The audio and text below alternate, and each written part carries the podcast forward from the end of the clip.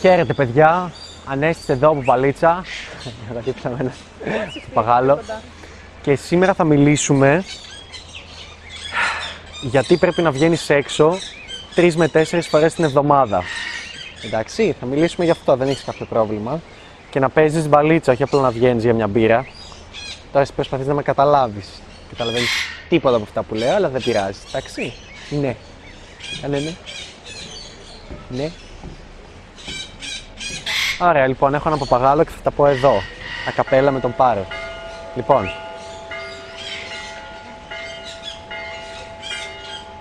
Ναι, κάνε έτσι. Πολύ μυστήριο, τι συμβαίνει εδώ. Ναι, ναι, κάνε έτσι. Ναι. Νο, νο. Νο. Λοιπόν. Τώρα μη μας χέσεις.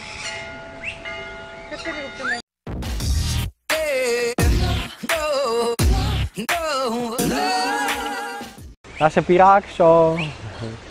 Παπαγάλε! Χιχι!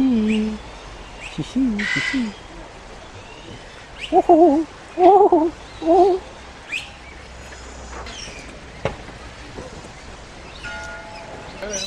Για αρχή, θέλω να ξεκαθαρίσουμε ότι τρεις με τέσσερις φορές την εβδομάδα σημαίνει βγαίνω έξω ε, τουλάχιστον τέσσερις ώρες ανά ημέρα, γιατί το να βγεις για δέκα λεπτά δεν έχει κανένα νόημα. Βέβαια, σίγουρα είναι καλύτερα το να μην βγεις καθόλου και να κάτσεις σπίτι σου και να τον παίξεις και να παίξεις Dota.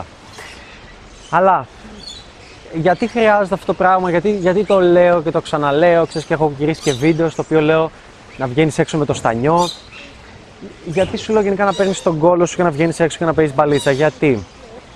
Διότι, οκ, okay, κάποιοι θα μου πείτε γιατί να μην κάθομαι σπίτι και να παίζω στο Tinder, γιατί να μην κάθομαι σπίτι και να παίζω στο Instagram. Γιατί κατά πλειοψηφία οι κοπέλες με τις οποίες θα παίζεις και οι κοπέλες οι οποίες θα ενδιαφέρονται κιόλας θα είναι χαμηλού επίπεδου. Ή κάτι κακό θα συμβαίνει στη ζωή τους όπου δεν έχουν τι να κάνουν και κάθονται στο Instagram και καυλαντίζουν ή θέλουν να εκδικηθούν κάποιον κτλ. Ή απλά ρε φίλε θα είναι πολύ πιο άσχημες, και για να το πω γιατί, οκ, okay, μια γυναίκα είναι όμορφη και άσχημη για κάποιον άλλον, αλλά τις κοπέλες που όταν βγαίνεις έξω δεν πρόκειται να τις μιλήσεις, δεν πρόκειται να τις δώσεις σημασία, είναι πρακτικά οι κοπέλες με τις οποίες καταλήγεις να καυλαντίζεις στο Tinder. Αυτό συμβαίνει. Δεν είναι τίποτα διαφορετικό. Και δεν είναι μόνο από προσωπική μου εμπειρία, είναι από όλους τους ανθρώπους που γνωρίζω όταν μου λένε, Ω, δεν καυλαντίζω με μία στο Tinder. Είναι συνήθως μια κοπελίτσα η οποία, οκ, okay, αν δεν είναι στο Tinder για να μαζέψει followers για το Instagram, τότε απλά είναι πολύ χαμηλότερο επίπεδο και μια κοπέλα που θα την έλεγες έξω αδιάφορη τουλάχιστον. Γιατί λοιπόν πρέπει να βγαίνεις συχνά? Γιατί, να ξεκινήσουμε λίγο από το απλό, γιατί κάποιοι μου λένε Ρονίστου, και πότε σταματάς να παίζεις μπαλίτσα, πότε σταματάς να βγαίνεις έξω και να μιλάς σε γυναίκες, να γνωρίζεις γυναίκες, να ελεπιδράς? Αν μπεις σε μια σχέση, μπήκα σε μια σχέση με μια κοπελίτσα που την αγαπάω πάρα πολύ. Τι θα κάνω, θα βγαίνω έξω και θα μιλάω σε κοπέλες, θέλω να σταματήσω. Κοίτα, η κοπέλα σου, και αυτό βάλω το καλά στο μυαλό σου, η κοπέλα σου δεν σταματάει ποτέ να παίζει μπαλίτσα. Ποτέ, ποτέ, ποτέ, ποτέ. Παίζει διαρκώς μπαλίτσα. Και δέκα χρόνια σε σχέση και πέντε και οτιδήποτε και όσο ζουνιστεί και να είναι η σχέση σας, εάν η κοπέλα σου έχει social media, αν έχει Instagram, αν έχει Facebook, παίζει μπαλίτσα καθημερινά. Τη στέλνουν και την καυλαντίζουν καθημερινά. Κάθε φορά που τη βγάζει μια φωτογραφία και είναι καύλα και την ανεβάζει στο social media, πρακτικά την καυλαντίζουν άλλοι είκοσι. Συνεπώς η κοπέλα σου δεν σταματάει ποτέ να παίζει μπαλίτσα. Και είναι λίγο, αν το δεις, σε δύο χρόνια σχέσης, ας πούμε, η κοπέλα σου παίζει καθημερινά μπαλίτσα και γι' αυτήν είσαι επιλογή. Βγαίνει μαζί σου από επιλογή και δεν πηγαίνετε με άλλους. Ενώ δεν, μπο, δεν μπορείς να φανταστείς πόσες προσφορές εκεί να βγει από τι άντρες, από καλύτερους άντρες από σένα, πιο πλούσιους, με πιο γυμνασμένο σώμα, από οτιδήποτε. Και αυτή επιλέγει εσένα. Επίσης, αν δεν έχεις social media, θα βγαίνει έξω με τις φίλες της. Εκτός κι αν θέλεις να έχεις μια κοπέλα η οποία δεν θα βγαίνει έξω με τις φίλες και θα την έχεις κλειδωμένη στο σπίτι, και αυτό θα το ονομάζεις μια όμορφη σχέση. Δεν δουλεύει, πίστευσέ με. Τότε πάλι όταν βγαίνει έξω, τις την πέφτουνε, την καυλαντίζουνε, τις μιλάνε, ε, τη φλερτάρουνε, μπάρμαν, ε, αυτοί που έχουν τα μαγαζιά, άτομα με περισσότερο κύρος, ε, άτομα που είναι σε κάποια μπάντα, ντι τζέι, οτιδήποτε, τη φλερτάρουν διαρκώς. Αν είναι ωραίο γκομενάκι, έτσι. Εδώ μιλάμε σε μια κοπέλα να τη θεωρείς από οκτώ και πάνω. Τώρα θεωρείς ένα πενταράκι, ένα ξαράκι, οκ, okay, ναι, μπορεί να μην της την πέφτουνε, γιατί δεν είναι τόσο ωραία. Αλλά και πάλι, και πάλι θα της την πέφτουν άντρες οι οποίοι δεν θα την παίζουν σε οχταράκια και εννιαράκια. Οπότε πάλι έχει τις επιλογές της. Αυτό που θέλω να εξηγήσω είναι ότι η κοπέλα σου δεν σταματάει να παίζει μπαλίτσα ποτέ. Ποτέ μπορείς να καταλάβεις γιατί είναι άδικο, μπορείς να καταλάβεις γιατί πρέπει να παίζεις και εσύ μπαλίτσα. Δες το λίγο πιο αναλυτικά. Έχεις την κοπέλα σου η οποία επί δύο χρόνια σχέσεις που έχετε παίζει καθημερινά μπαλίτσα και για αυτήν καθημερινά είσαι επιλογή της. Άρα το επίπεδό της είναι εδώ. Εσύ όμως είσαι εδώ άμα βγαίνεις έξω και δεν παίζεις μπαλίτσα, άμα βγαίνεις απλά με τους φίλους για μια μπύρα ή συνέχεια βγαίνεις με αυτήν και ζουζουνίζεις. Γιατί δεν πρακτικά για αυτήν, αυτή η κοπέλα δεν είναι επιλογή σου, απλά δεν βρίσκεις να γαμίσεις. Αυτό συμβαίνει. Και όσοι λέτε, ναι, ξέρεις κάτι, εγώ δεν κάνω τέτοια και εγώ όταν έχω μια σχέση τη σέβομαι και δεν παίζω μπαλίτσα. Είναι η κοπέλα σου παίζει κάθε μέρα, μπορείς να τα καταλάβεις. Κάθε μέρα.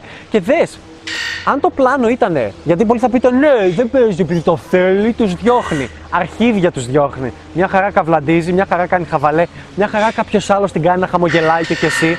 Μια χαρά κάποιος άλλος την κάνει να χαμογελάει περισσότερο από ότι εσύ θα χορέψει με κάποιον, θα χαμογελάσει με άλλον, θα καυλαντήσει με άλλον. Και ξέρεις πώς θα ξέρω αυτά, με το να βγαίνω έξω. Τις πόσες κοπέλες έχω συναντήσει οι οποίες έχουν εγκόμενο και καυλαντίζαμε κάνα τεταρτάκι και μετά μου είπαν ότι έχουν αγόρι και χάρηκαν την αλληλεπίδρασή μας. Και τώρα θα μου πεις, ναι, αυτές οι κοπέλες που γνωρίζεις είναι σε κλαμπ και πουτάνες και εύκολες και τσούλες και ευθύνες. Όχι. Αυτές οι κοπέλες είναι η κοπέλα που βγήκε απλά μια βόλτα στην παραλία, η κοπέλα, το κορίτσι της διπλανής πόρτας που κάθεται στη βιβλιοθήκη και διαβάζει και βγει για λίγο. Έχει ένα παπαγαλάκι και ούτε εκεί. Θα πάνεις. Τι. Θα μου πεις κάτι και ούτε για το βίντεο. Πάμε. Έλα. Ναι.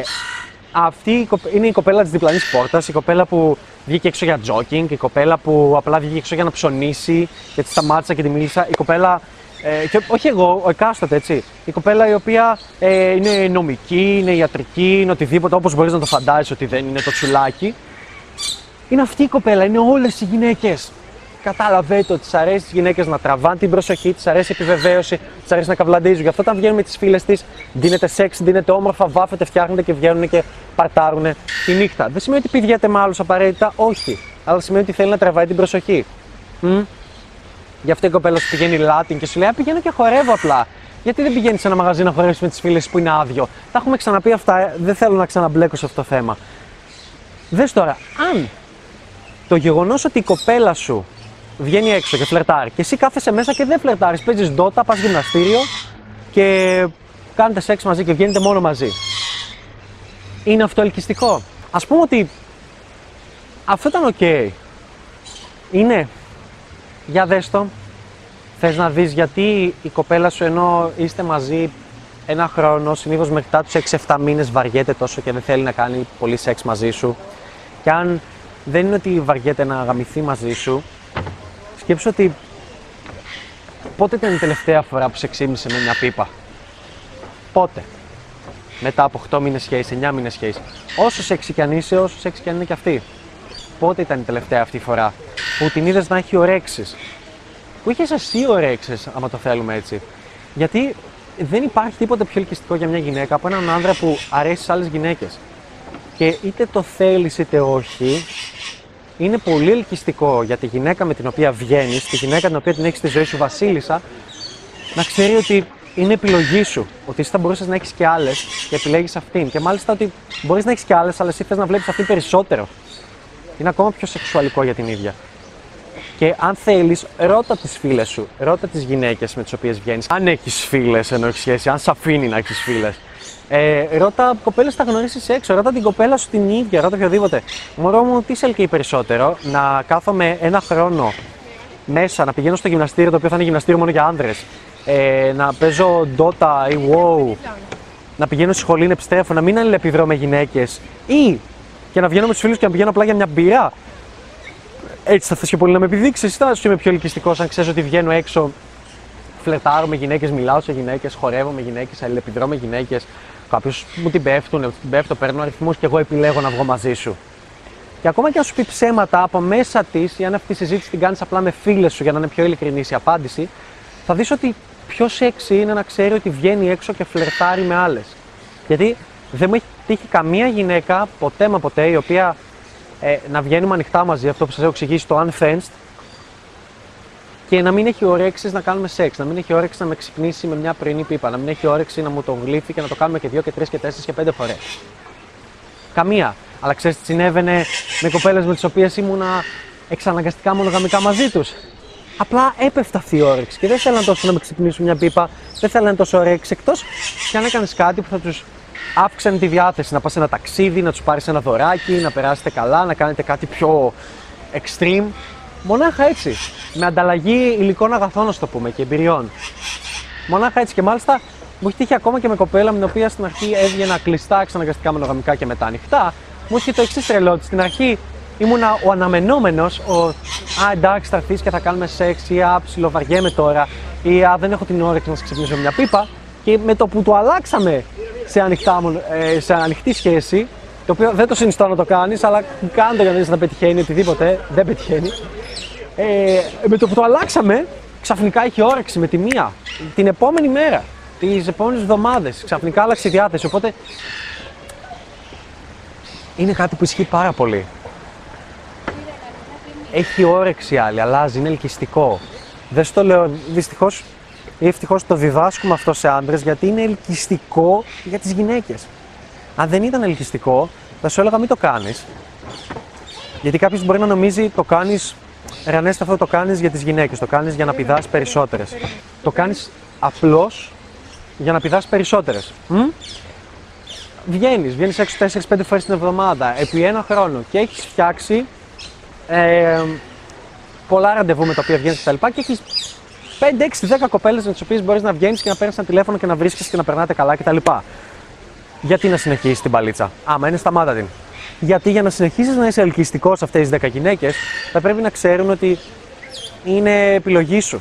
Ότι βγαίνεις έξω και φλερτάρεις και δεν είσαι «Ω, Δευτέρας στη Μαρία, Τρίτη στη Γεωργία, Τετάρτη εκεί, είμαι η Τετάρτη του». Δεν είναι ελκυστικό να ξέρει ότι, είσαι, ότι είναι η Τετάρτη σου. Ρε εσύ, γιατί σου λέω να βγαίνεις έξω και τόσο συχνά, γιατί είναι αυτό το συχνά, αυτό που λέω, αυτό που ονομάζω η συνέπεια, το consistency. Γιατί μαθαίνεις πάρα πολύ πιο γρήγορα και αν το θέλεις αλλιώς αποτυγχάνεις και πιο γρήγορα. Αποτυγχάνεις τόσο γρήγορα και μαθαίνεις ταυτόχρονα τόσο γρήγορα που μια εβδομάδα σου μπορεί να είσαι ούτε με ενάμιση μήνα ενός άλλου που βγαίνει μία φορά την εβδομάδα και με δύο άμα βγαίνει μία φορά στις δύο εβδομάδες. Μαθαίνεις πολύ γρήγορα, μαθαίνεις mindset, καταλαβαίνεις τι αποτυχάνει, το δοκιμάζεις, δεν κάθεσαι να αναρωτιέσαι και να αναπτύσσεις θεωρίες. Και επίσης χτίζεις αυθονία, γιατί αυθονία μόνο έτσι μπορεί να χτιστεί. Με το να βγαίνεις συχνά. Διαρκώς η κοπέλα, η Μαρία που γνώρισες και θα κανονίζεις ραντεβού για μετά από δύο τρεις μέρες, είναι απλά η Μαρία που γνώρισες, δεν είναι αυθονία στη ζωή σου. Ενώ ποια είναι επιτυχία να βγεις έξω, να γνωρίζεις κόσμο και να βάλεις τρία ραντεβού την ίδια μέρα. Και θα μου πεις, αν έτσι πολύ κακό σου βάζεις τρία ραντεβού την ίδια μέρα. Όχι, ηλίθεια, είναι επιλογή σου. Γιατί την πιο όμορφη θα την ακυρώσεις, γιατί κανείς δεν την έχει ακυρώσει ποτέ της, ποτέ της, και θα την βάλεις την επόμενη μέρα. Και από τις επόμενες δύο θα διαλέξεις αυτή που θέλεις περισσότερο. Και όχι αυτή που θέλεις περισσότερο μόνο από ομορφιά, αλλά αυτή που θέλεις περισσότερο από αυτή που παίζει περισσότερο στα μηνύματα, που στέλνει περισσότερο, που θέλει περισσότερο να σε δει. Και έτσι δεν θα σε φλεϊκάρουν κιόλας.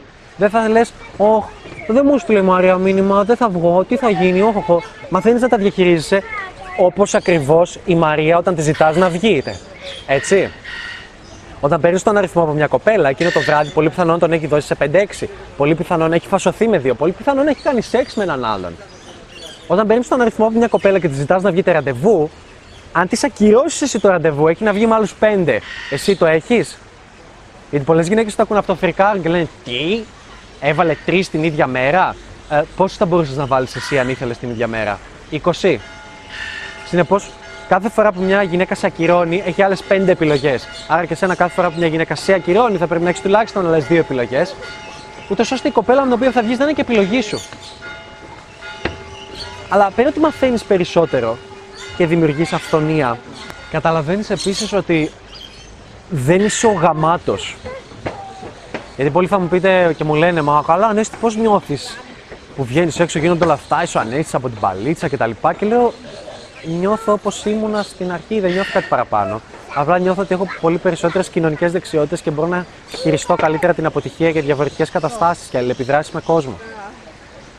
Τίποτα διαφορετικό. Δηλαδή, όταν βγαίνεις έξω τέσσερις φορές την εβδομάδα, επί σίγουρα τέσσερις πέντε ώρες και παραπάνω, τρως τόσες αποτυχίες, αλλά έχεις και επιτυχίες που λες, πρώτον, δεν είναι όλες οι γυναίκες πουτάνες. Πολλές είναι γλυκούλες, πολλές είναι ωραίες. Πολλές μπορεί να είναι beach face, αλλά είναι εξαιρετικές κοπέλες.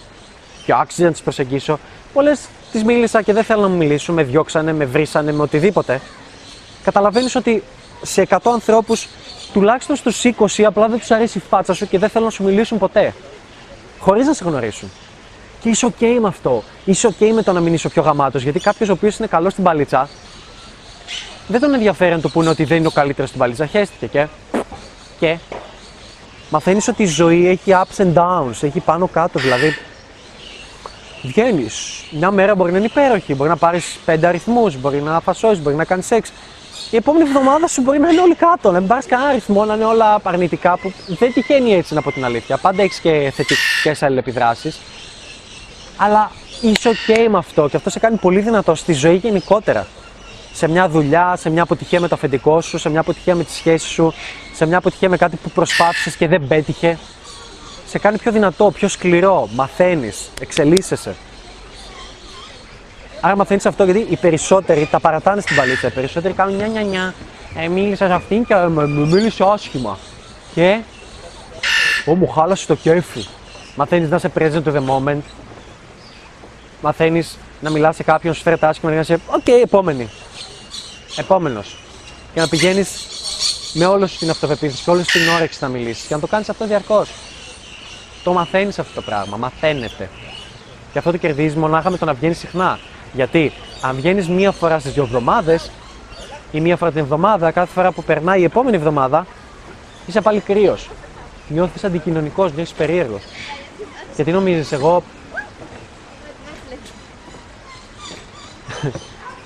Πιστεύεις ότι αν βγω έξω μια φορά την εβδομάδα, είμαι ok μετά από έξι μέρες, τις οποίες θα κάθομαι μέσα, δεν θα βλέπω ανθρώπους και θα κάνω video edit και θα βλέπω YouTube και θα γράφω διάφορα πράγματα. Πιστεύεις ότι όταν, μετά από δέκα ώρες υπολογιστή, όταν βγαίνω έξω, έχω διάθεση?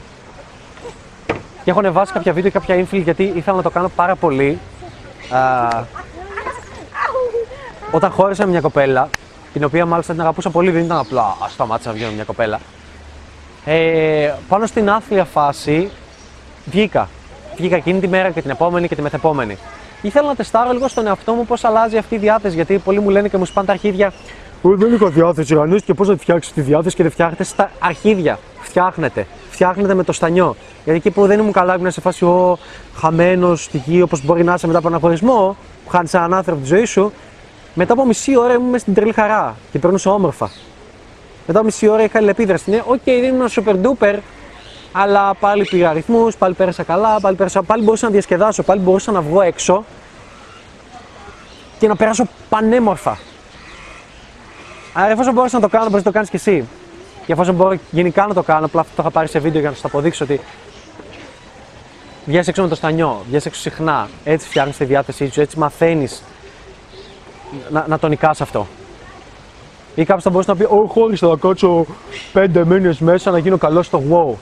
Και το ξέρεις ότι με το που χωρίσεις, η κοπέλα σου πάντα θα μπορεί να σε αντικαταστήσει με ένα πιο πλούσιο, με ένα με, με καλύτερο σώμα, περισσότερους κοιλιακούς, περισσότερα μπράτσα, πιο έξυπνο, πιο αστείο. Έτσι μπορεί να σε αντικαταστήσει. Και αν δεν σε βρει με τη μία, θα φάει τριάντα, σαράντα, πενήντα πούτσες. Κάποια στιγμή θα σε αντικαταστήσει. Και αυτό μπορεί να το κάνει μέσα σε ένα μήνα. Και δεν λέω ότι είναι το γιατροσόφι για να ξεπερνάς πράγματα. Όχι, γιατί στη γυναίκα είναι εύκολο. Απλά βγαίνει, δίνεται τσουλάκι και πηγαίνεται. Αλλά για έναν άνδρα, το να αφήσει έναν άλλο άνθρωπο από τη ζωή του, να χωρίσει και να βγει έξω και να αλληλεπιδράσει και να μιλάει με κόσμο και να περνάει καλά και να κυριαρχεί στα συναισθήματά του και να αλλάζει την ψυχική του ψυχοσύνθεση μέσα, είναι κάτι πολύ δυνατό. Κάτι που σε κάνει να νιώθεις ό,τι και μου συμβεί, εγώ μπορώ να τα καταφέρω. Τέλος, ρε παιδιά, με το να βγαίνεις έξω συχνά μαθαίνεις. Πρώτα μαθαίνεις να μην πίνεις. Δεν χρειάζεται το ποτό για να διασκεδάσεις. Α, να μην πίνεις καθόλου. Είναι πολύ σημαντικό. Γιατί με το να βγαίνεις διάφορα την εβδομάδα λες γιατί να μην γίνω στουπί, γιατί να μην γίνω κόλος και να γυρίσω και να μεθάω και να ξερνάω. Ναι, αν το κάνεις τέσσερις φορές την εβδομάδα, κάνεις κακό στον εαυτό σου, δεν μπορεί να γίνει. Έτσι. Οπότε μαθαίνεις να διασκεδάζεις δίχως το ποτό, δίχως ναρκωτικά, δίχως μπάφο, δίχως ηρωίνη, δίχως κόκα, δεν ξέρω τι μπορεί να κάνει ο καθένας. Επίσης, το πιο γενικό είναι ότι μαθαίνεις να διασκεδάζεις με την κοινωνικοποίηση. Γιατί η μπαλίτσα δεν είναι. Σας έχω πει ότι είναι πολύ λάθος να είσαι σαν σνάιπερ που να μπαίνει μέσα, να ψάχνει, να ψάχνει, να ψάχνει, να βρει τις ωραίες και να μιλάει σε αυτές. Είναι τελείως λάθος. Είναι τελείως outcome dependent, εξαρτάται από το αποτέλεσμα, εξαρτάται από τι θα σου πει κάθε ένας. Πρέπει να είσαι ο τύπος που θέλει να μοιράσει αξία, και έχω βίντεο που μιλάω για την αξία, μπορείς να το ψάξεις. Ε, ο τύπος που κάνει τους άλλους να περνάνε όμορφα, να χαμογελά, να, που αλληλεπιδράει με κόσμο, κοινωνικοποιείται, περνάει όμορφα. Και καθώς περνάει όμορφα, περνάει και τα υπόλοιπα μηνύματα που θέλει να περάσει, αν τον ενδιαφέρει η κοπέλα με την οποία μιλάει. Μαθαίνεις να διασκεδάζεις με την κοινωνικοποίηση και νιώθεις λίγο, όταν βγαίνεις έξω, νιώθεις ότι είναι σαν να χακάρεις τη νύχτα. Νιώθεις ότι βγαίνεις και κάνεις κάτι που οι υπόλοιποι δεν το καταλαβαίνουν. Και το πιο αστείο είναι ότι όταν μιλάς με κοπέλες και γελάτε και έρχονται και άλλοι σφίγγουν απλά τα μπράτσα εκεί και κάθονται με το ποτό. Πολλές φορές τις λέω, τις, τις λέω, κοίτα τους, δεν το καταλαβαίνουν. Και γυρνάνε και μου λένε, ναι, όντως δεν το καταλαβαίνουν. Καταλαβαίνουν και είδες οι γυναίκες πόσο ηλίθιοι είναι αυτοί οι τύποι που κάθονται έτσι, έτσι σφιγμένοι με το ποτό και εσύ είσαι χοχοχοχο μαλακίες και χαχαχαμποχοχο και την έχεις αγκαλιά και λέτε μαλακίες. Γιατί έχεις κάτι που δεν το έχουν οι άλλοι. Έχεις μάθει να διασκεδάζεις με την κοινωνικοποίηση. Δεν μπορώ να βγω έξω. Θα δεις ότι όσο μαθαίνεις μπαλίτσα, το πρώτο σφάλμα που κάνεις είναι να βγαίνεις έξω, να περνάνε κοπέλες να λες, όχι δεν τη μίλησα, όχι δεν τη μίλησα. Δεν πρέπει να νιώθεις ένοχος που δεν μιλάς. Δεν μπορείς να πας και μια βόλτα και να μιλάς με ένα φίλο σου και να μιλήσεις σε καμία. Αλλά όταν θα βγεις έξω για να διασκεδάσεις το βράδυ, τι είναι μέσα σε αυτό το να μιλήσεις σε κόσμο. Δεν μπορώ να φανταστώ όμορφη βραδιά στην οποία μην έχω μιλήσει σε κόσμο, μην έχω αλληλεπιδράσει, άντρες, γυναίκες. Να βγήκα και να είπα, θα βγω για μια μπύρα. Πάψε! Τη θεωρώ πολύ βαρετή. Βγαίνω για μια μπύρα. Ναι, να βγω να παίξουμε ποδόσφαιρα, ναι, να βγω να παίξουμε μπάσκετ, ναι, να, για bowling, ναι. Ε, να πάμε σε ένα ίντερνετ καφέ και να καούμε μέχρι τις πέντε το πρωί. Full διασκεδαστικό, τέλειο. Το προτιμώ από το να βγω έξω να παίξω μπαλίτσα. Το προτιμώ για μία φορά, ας πούμε. Αλλά να μου πεις ότι θα βγω έξω με τους φίλους μου, θα διασκεδάσω, θα πάμε σε νυχτερινό μαγαζί, θα πάμε σε ένα φεστιβάλ, θα πάμε κάπου οπουδήποτε. Και δεν θα αλληλεπιδράσω με κόσμο, δεν θα παίξω μπαλίτσα. Είναι σε φάση παίζω μπαλίτσα, περνάω τόσο καλά.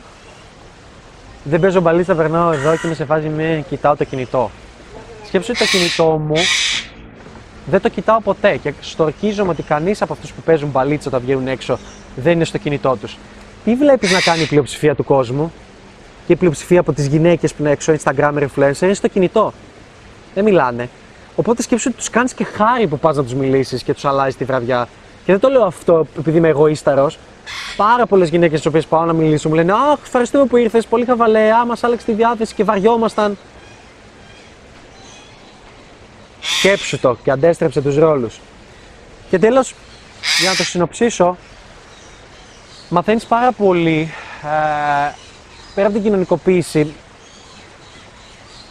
Μπορείς και είσαι στο ίδιο επίπεδο με το οποίο είναι η κοπέλα σου, όσον αφορά το φλερτ. Γιατί, οκ, okay, θα βρεις μια κοπέλα και θα την έχεις δίπλα σου.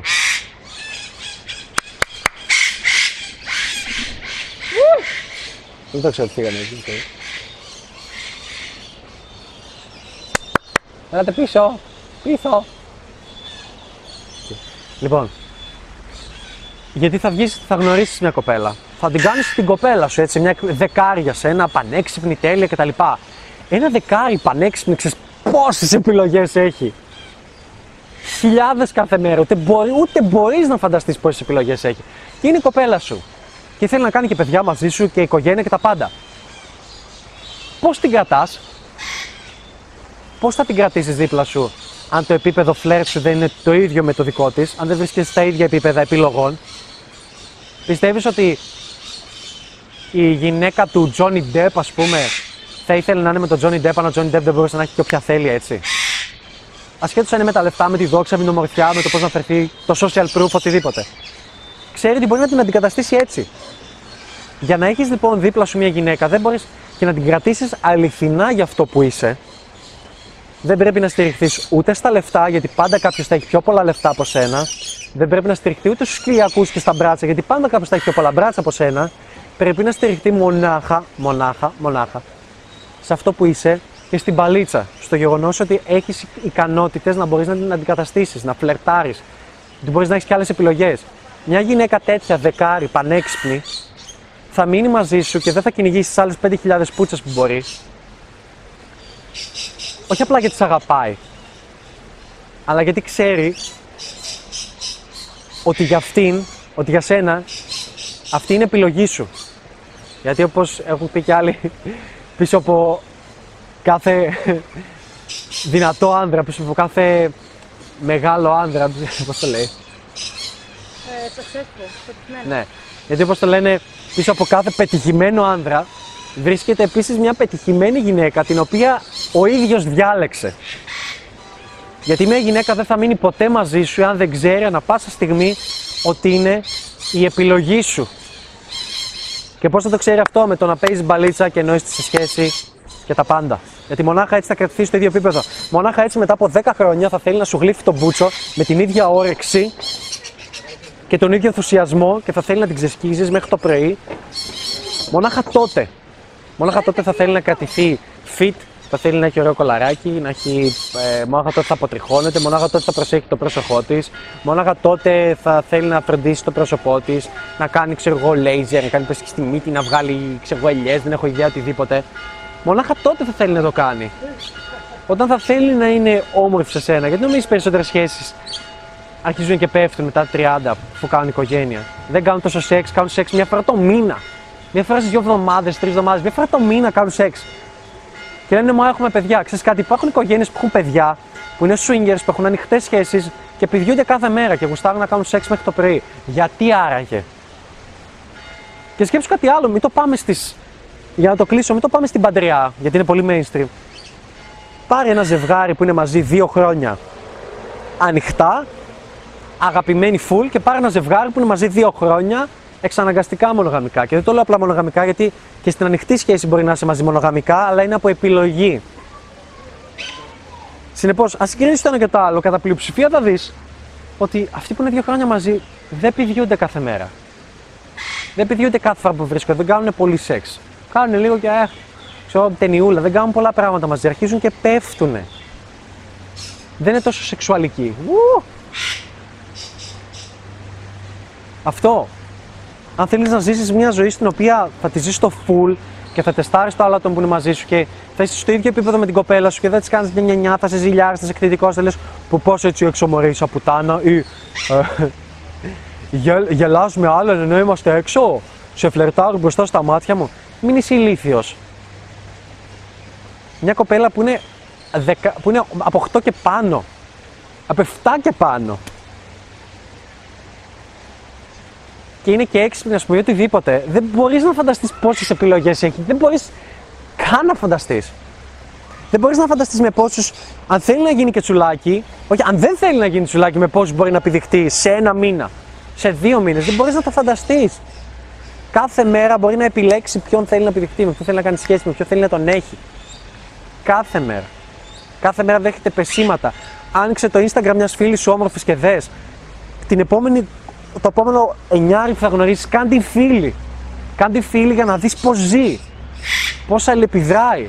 Την επόμενη κοπέλα που θα κάνεις παρέα, που θα δουλεύει πόρτα σε ένα μαγαζί, κάν την φίλη. Και πες τη μωρή για να δούμε πόσα dick pics σου στείλανε και να σου πει, να σου δείξει. Κάτι φίλοι, πες τι πιστεύεις για τους ζηλιάριδες άνδρες, σου πει «Ω, τι με, τι μία, τίποτα». Γιατί οι άνθρωποι που παίζουν μπαλίτσα καταλαβαίνουν ότι οι όμορφοι άνθρωποι κάνουν σεξ ο ένας με τον άλλον. Και είναι ok με αυτό. Είναι ok με το μια κοπέλα να έχει πηδηχτεί με πενήντα άνδρες τα τελευταία πέντε χρόνια. Αν δεν είχε μόνο σχέσεις. Είναι ok αυτό. Και με εκατό άνδρες. Είναι ok. Γιατί απλά θα καταλήξεις με μια κοπέλα που θα σου λέει ψέματα. Και θα βγαίνει κάποιος άλλος ραντεβού μαζί της, ξέρω εγώ, εγώ ή κάποιος άλλος, και μέσα σε ένα ραντεβού μιας ώρας θα του έχει πει πράγματα που δεν έχει πει ποτέ σε έναν που είχε τέσσερα χρόνια σχέση. Αυτό είναι απέσιο. Είναι απέσιο. Είναι ωραίο. Και για να κλείσω και με ένα πιο personal story, που το έχω ξαναπεί βέβαια. Το νερό είναι απέσιο εδώ στην Τενερίφη, δεν μπίνεται με τίποτα. Ε, υπάρχουν πολλά περιστατικά γυναικών οι οποίες με το που γνωρίζουν κάποιον και βγαίνουν ένα ραντεβού ή με το που κάνουν σεξ κτλ. Είναι σε φάση ε, δεν νιώθω καλά που βγαίνεις έξω και παίζεις μπαλίτσα, που μιλάς και με άλλες, πήρες τηλέφωνο και από άλλες, να μην το κάνεις αυτό. Και την ώρα που το λένε, πηδιούνται ήδη ταυτόχρονα και με τον πρώην τους, με τον κόμενο τον οποίο τον απατάνε μαζί σου, με έναν άλλον που γνωρίσανε, φλερτάρουν, καυλαντίζουν στο Instagram αβέρτα, δίνουν τον αριθμό τους από εδώ και από εκεί, αλλά όχι, εσύ να μην το κάνεις, να μην φλερτάρεις, μάλλον δεν είναι σωστό. Mm. Δεν ξέρω πόσο καλό είναι αυτό. Mm. Ναι. Και τέλος, αν θες μια κοπέλα η οποία να μην φλερτάρει, να μην καυλαντίζει, τότε πρέπει να βρεις μια κοπέλα η οποία δεν βγαίνει ποτέ έξω. Βγαίνει πάντα μαζί σου. Δεν έχει Instagram, δεν έχει Facebook, δεν έχει τίποτα social media, δεν έχει τίποτα. Μονάχα έτσι. Θες να έχεις μια τέτοια γυναίκα δίπλα σου? Φυλακισμένη λέγεται. Και αν αντέξει, γράψε μου. Και αν αντέξει, θα ξέρεις ότι δεν, είναι, δεν είσαι επιλογή της. Αυτά από μένα. Ήμουν ο Ανέστης από Μπαλίτσα, στο Κατάντρα ονομάζεται, μέσα στο Λόρο Πάρκ στην Τενερίφη. Είναι πολύ ωραίο, μπορείς να χαϊδέψεις παπαγάλους. Μην πέσετε στην παγίδα, δεν έχει Μακάο παπαγάλους και αυτούς τους μεγάλους από τον Αμαζόνιο και από τη Βολιβία και πώς λέγονται.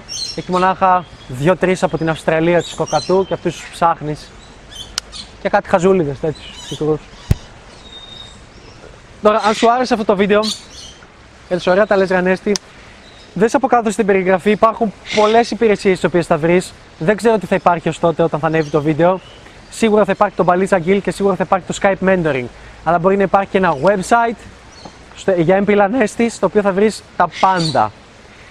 Οπότε μπες τσέκαρε την περιγραφή. Επίσης, αν σου άρεσε το βίντεο, μην ξεχάσεις να πατήσεις subscribe. Βοηθάς πάρα πολύ στο να ανεβεί το κανάλι, να γίνει επιχείρηση, να βελτιωθώ και εγώ, να βγάζω περισσότερα βίντεο και αυτό το όραμα να γίνει. Ω, γεια σου παπαγάλε. Ναι, τέλος πάντων, βοηθάς πολύ να ανέβει το κανάλι και αυτό είναι υπέροχο. Οπότε πάτα το subscribe κάτω και το καμπανάκι δίπλα για να μην χάνεις καμία υπενθύμηση, κανένα notification για νέο βίντεο στο οποίο ανεβαίνει, το οποίο ανεβαίνει στο κανάλι MPLAnestis. Αυτά. Τα λέμε στο επόμενο βίντεο και ως τότε βγαίνει έξω. Γιατί μπορεί να δεις αυτό το βίντεο και να πεις: Ω, ωραία, τα λέω, ας κάτσω μέσα σήμερα. Άρα είναι αποτυχία που είδες μισή ώρα σαράντα λεπτά βίντεο. Αυτά. Αν είστε εδώ, αντίο. Θα σας δείξουμε αυτόν τον παπαγάλο.